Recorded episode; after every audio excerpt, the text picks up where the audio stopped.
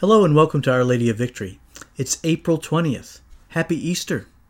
Today we're going to reflect upon the gospel reading from Mass today, which is taken from Luke chapter 24, verses 13 through 35. 13 through 35.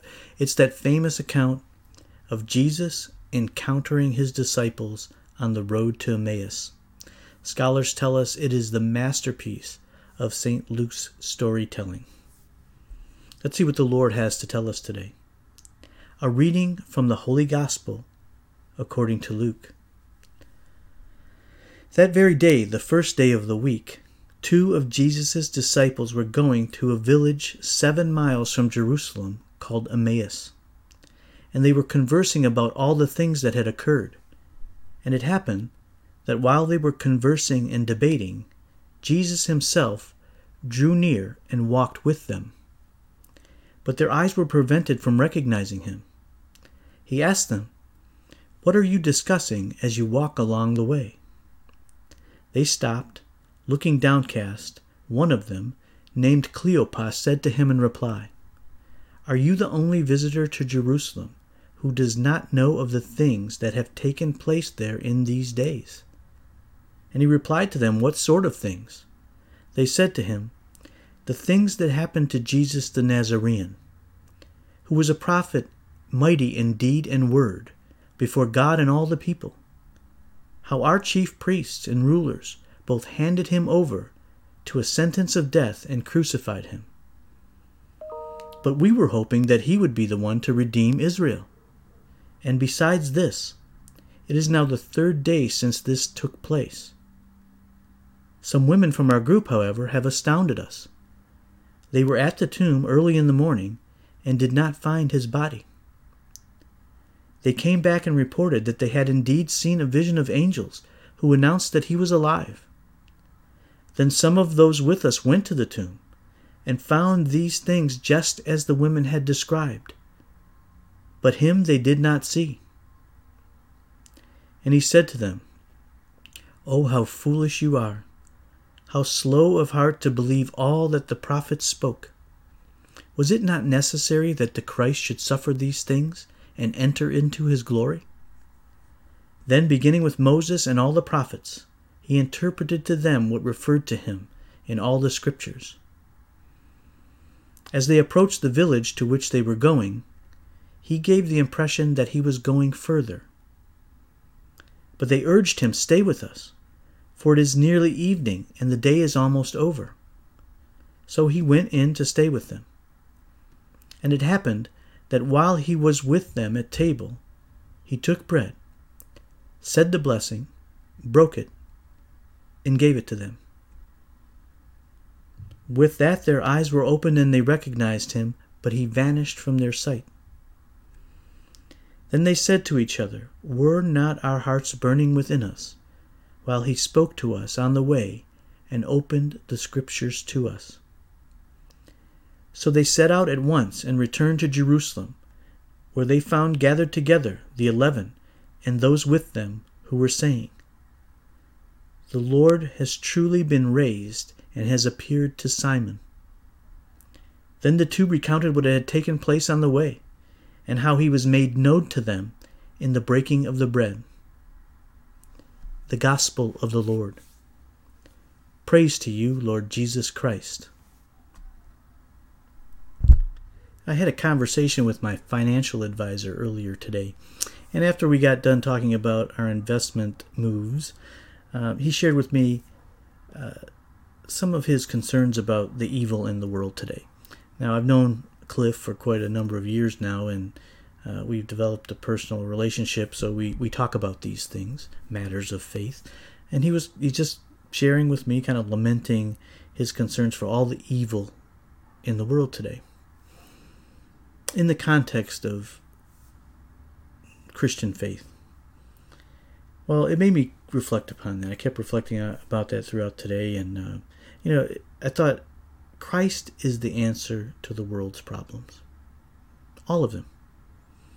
And Jesus commissioned all of us, his disciples, to preach to the people and testify that he is the way, the truth, and the life. appointed by God as judge of the living and the dead. The last part of that is actually a quote from Acts of the Apostles. Peter says this. Well, Jesus teaches us how to go about this, how to evangelize, how to teach the faith on the road to Emmaus. Uh, this is a famous story uh, in the Bible, and it's used often to, as an example for how Jesus taught and how those who seek to spread the gospel in the world can teach and encounter people. So let's take a look at that real quick. We find Cleopas and his companion walking away from Jerusalem, the center point of where God is fulfilling his plans for the long awaited plans to save the human race. They're walking away from there. Their hopes are crushed. The one they hoped would redeem Israel was crucified. He died a shameful and gruesome death, instigated nonetheless by their own leaders, the chief priests and rulers. But what does Jesus do? He meets them along the way. He meets them on their life journey, in their life experience. Uh, it, it's we use this it teaches us to meet people where they're at and wherever they are in their life experience, but they do not recognize him. In the Greek text, I learned in where it says in the reading today, it says, but they did not recognize him. The actual Greek says something like, their eyes were being held, suggesting that this is an action of God. Perhaps an action to teach them that to understand these events, they must be seen in the larger context. That is, in the God's overall plan for salvation. Jesus listens to them, allowing them to tell their story uninterrupted. Jesus respects the human experience, our experience. We can do the same when we meet people. We we meet them where they're at and we appreciate their own life experience. We listen to them tell that story. Then he takes that story and places it in the wider context of the stories told in sacred scripture. Was it not necessary that the Christ should suffer these things, he says, and to enter into his glory? Then, beginning with Moses and all the prophets, he interpreted to them what referred to him in all of sacred scripture. Jesus is unveiling the true meaning of those passages and how they were fulfilled in him. So, if we summarize what tips for evangelization uh, Jesus taught teaches here, we can look at it this way, maybe. We meet people where they're at. We don't judge them. There's no need to do that. We simply encounter them. We listen to them hear their entire story, respecting their life experiences. This is another point of encounter. Our job is not to judge or to fix every problem. Our job is to encounter people and to present the faith to them. In order to present the faith, we need to learn a bit about it ourselves. Read the Bible, reading the Bible, spiritual reading, reflection and prayer, the Lord Himself will teach us. I don't think we should get too caught up in this. It's not to suggest, I think we're ready. Uh, those of us who uh, believe in the Lord and accept His word and seek Him are ready to share that at any time. I don't think we need to go in some three year holding pattern to learn learn the faith. But at the same time, it helps us to be knowledgeable, right? To to know and be able to defend ourselves our faith and make a case for it. Scripture tells us to do that. By the way, at this point, I would highly recommend the Bible in a Year with Father Mike Schmitz podcast. You can find that podcast. It's called Bible in a Year with Father Mike Schmitz, and he goes through the, he does exactly that. He goes through the Bible in a year, um, day by day, and explains it. It's very, very fruitful to, uh, way to spend time. So we share the reasons that we believe, and they can be powerful you know, we witness from our own lives, our own experience where God has acted in our lives, and we share those experiences. We share what we learn from our experiences in prayer and in Bible reading and in spiritual reading. We witness to the faith, in other words.